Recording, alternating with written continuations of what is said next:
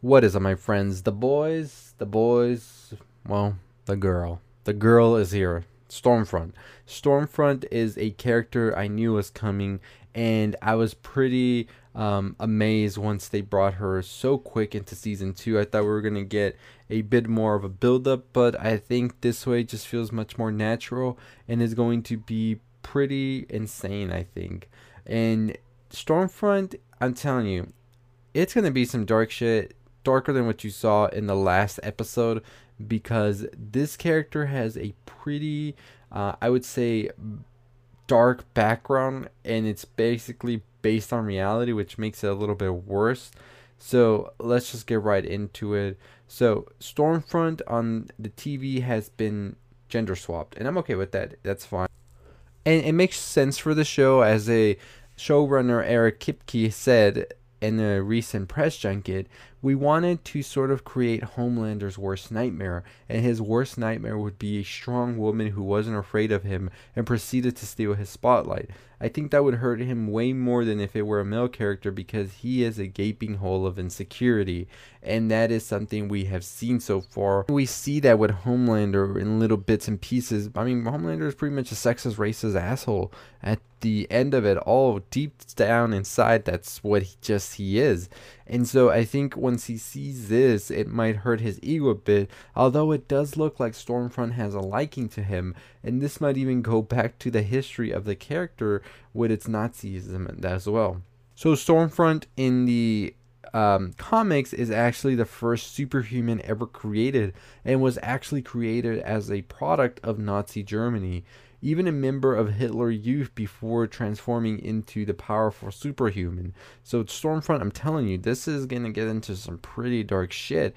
I'm not sure exactly if the TV would follow this or maybe it's like this Stormfront we're seeing was based on that genetic code of that first Stormfront back. So Stormfront pretty much became a very much so Superman, but deep down he harbored very deep hatred and resentment to everybody he saw as inferior, just as the Nazis did. Front, of course, his powers end up being something like I would say uh, Thor, where it's a lot of lightning, but also like Shazam, and it feels very much so closer to Shazam, I would say.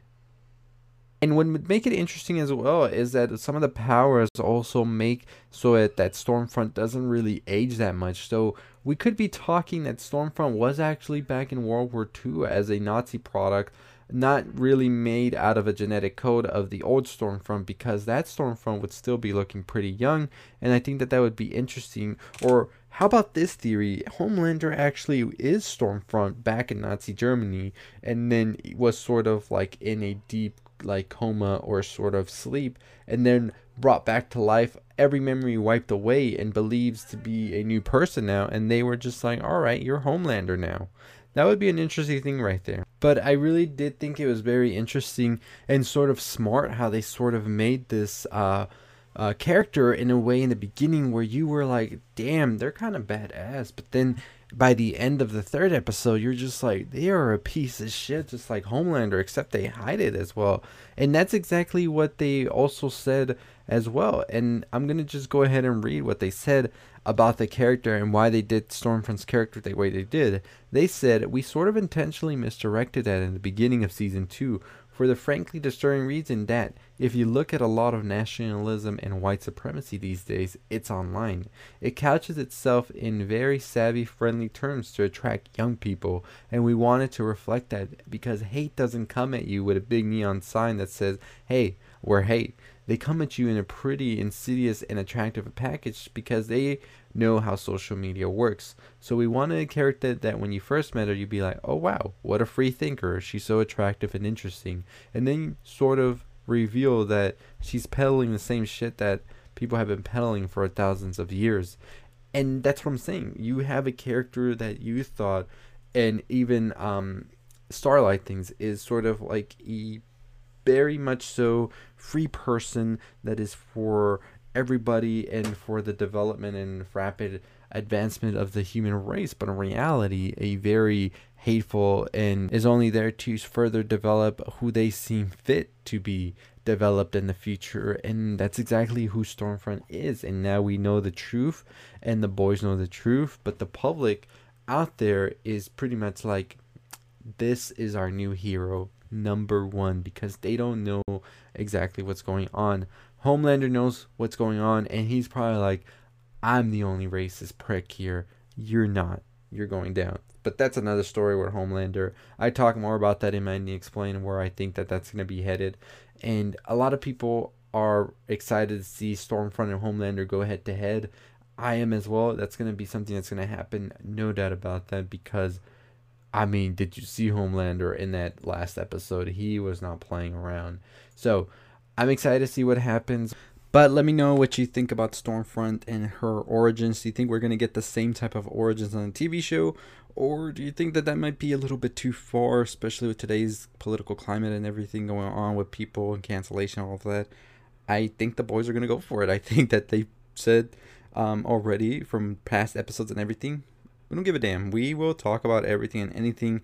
And I mean, the first three episodes already let us know that they don't care about um, the show pushing extremes and buttons. And that's the reason it's so popular because in the world today where people are walking on eggshells, it's the boys being a show where they just say, all right, well, let's go right through it, slide all the way, whatever, and do whatever needs to be done to say a statement, and that's exactly what they're doing, and that's a big reason I do enjoy the show. So we'll see what happens if they truly, thoroughly, thoroughly, thoroughly, I can't talk.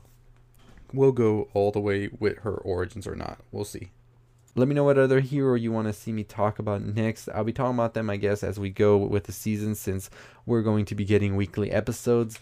So make sure you are subscribed, you like, comment, share, all that good stuff. We are on the road to 20,000 subscribers. We're about to hit 16,000. That would be amazing. We can hit that pretty soon. Anyways, what are you hoping to see in the upcoming season? As I said, I'm excited to see what other wackiness shit we get into because the first three episodes were over the top and just insane. I mean, that whale with the deep, holy fuck. Anyways, make sure you check out all my other videos as well, as well as my The Boys um, ending explained on the first three episodes. Also, go check out my Tenet ending explained that just came out this weekend. Lovecraft Country this weekend as well. All those videos are over there. We got some Mulan.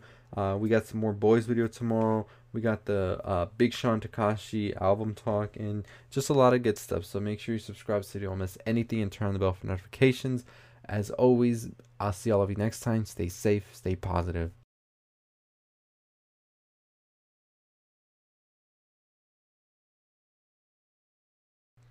Hey, if you're still listening, check out the video on the left. Make sure you subscribe, turn on the bell for notifications.